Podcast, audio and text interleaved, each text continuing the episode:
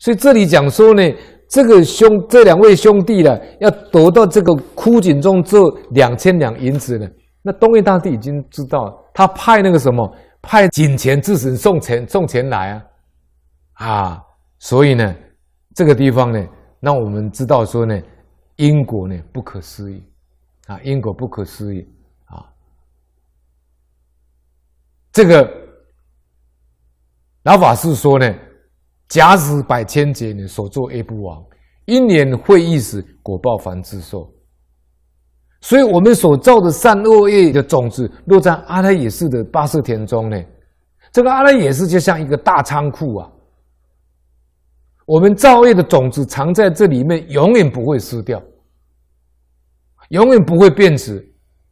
这个事情很麻烦，这是因呢、业因呢、那么经过百千劫那么长久的时间，一旦遇到适当的助缘，这些业因还是会结成果报啊。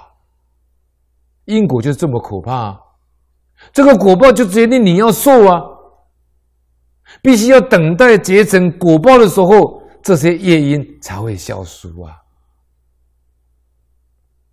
所以印光大师说，我们来在这个世间，我们要当场在想啊。我们叫他还这个债务的偿债想啊，是仇业而来的。印光大师说，人到这个世界是仇业而来的，仇就是报仇的仇啊，这个仇就是还的意思啊。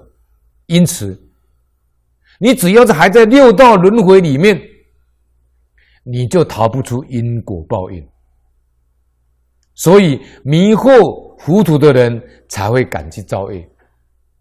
觉悟的菩萨绝对不敢造业，所以菩萨为因，众生为果。啊，菩萨是怕因呢、因果报应呢丝毫不爽。即使你成了佛，还是必须要承受恶业的果报。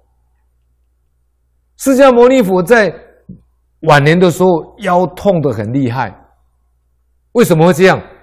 因为在久远的过去生中，我们释迦牟尼佛曾经有一次，他是一个摔跤选手，因为受到对手的两次欺骗，所以怀恨在心呢。那时候我们佛陀还是跟我们一样，还在因地修行呢。啊，比赛的时候呢，就把对手的腰肌呢折断致死。这个猛烈的恶业呢，让他那一生呢短命早死。死后呢，堕在地狱受极苦的果报。出了地狱之后，必尝其他恶道痛苦的余报。再投生为人时，生生世世都要遭受腰痛的余报。乃至经过九眼劫之后，到了成佛这一世，余报还没有受尽，还要产生腰痛的苦报。所以佛陀都还示现他的恶报给我们看呢。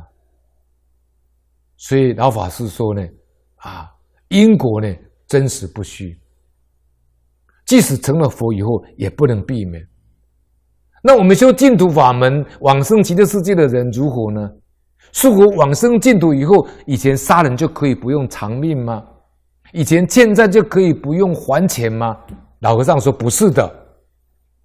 但是重罪可以轻报，但是不可能不报。极乐世界提供给我们一个很好的修行环境，让我们有无有无限长的时间可以一直修行到成佛。阿弥陀佛让我们暂时不用偿还恶业，但是可没有说把我们的恶业都消掉，那是不可能的。将来我们到极乐世界成佛以后，到他方世界度众生，过去所造的恶业成熟，还是要承受恶业带来的恶报。只是那个时候，因为你已经成佛了，对于这些因果报应了然于心，所以你内心在受报的时候是如如不动、解脱自在的，不会感到忧苦啊。好。那么这一段，我们特别引用老法师对这个因果不空，做一个非常圆满的一个解释，啊，让我们能够明白因果真实不虚。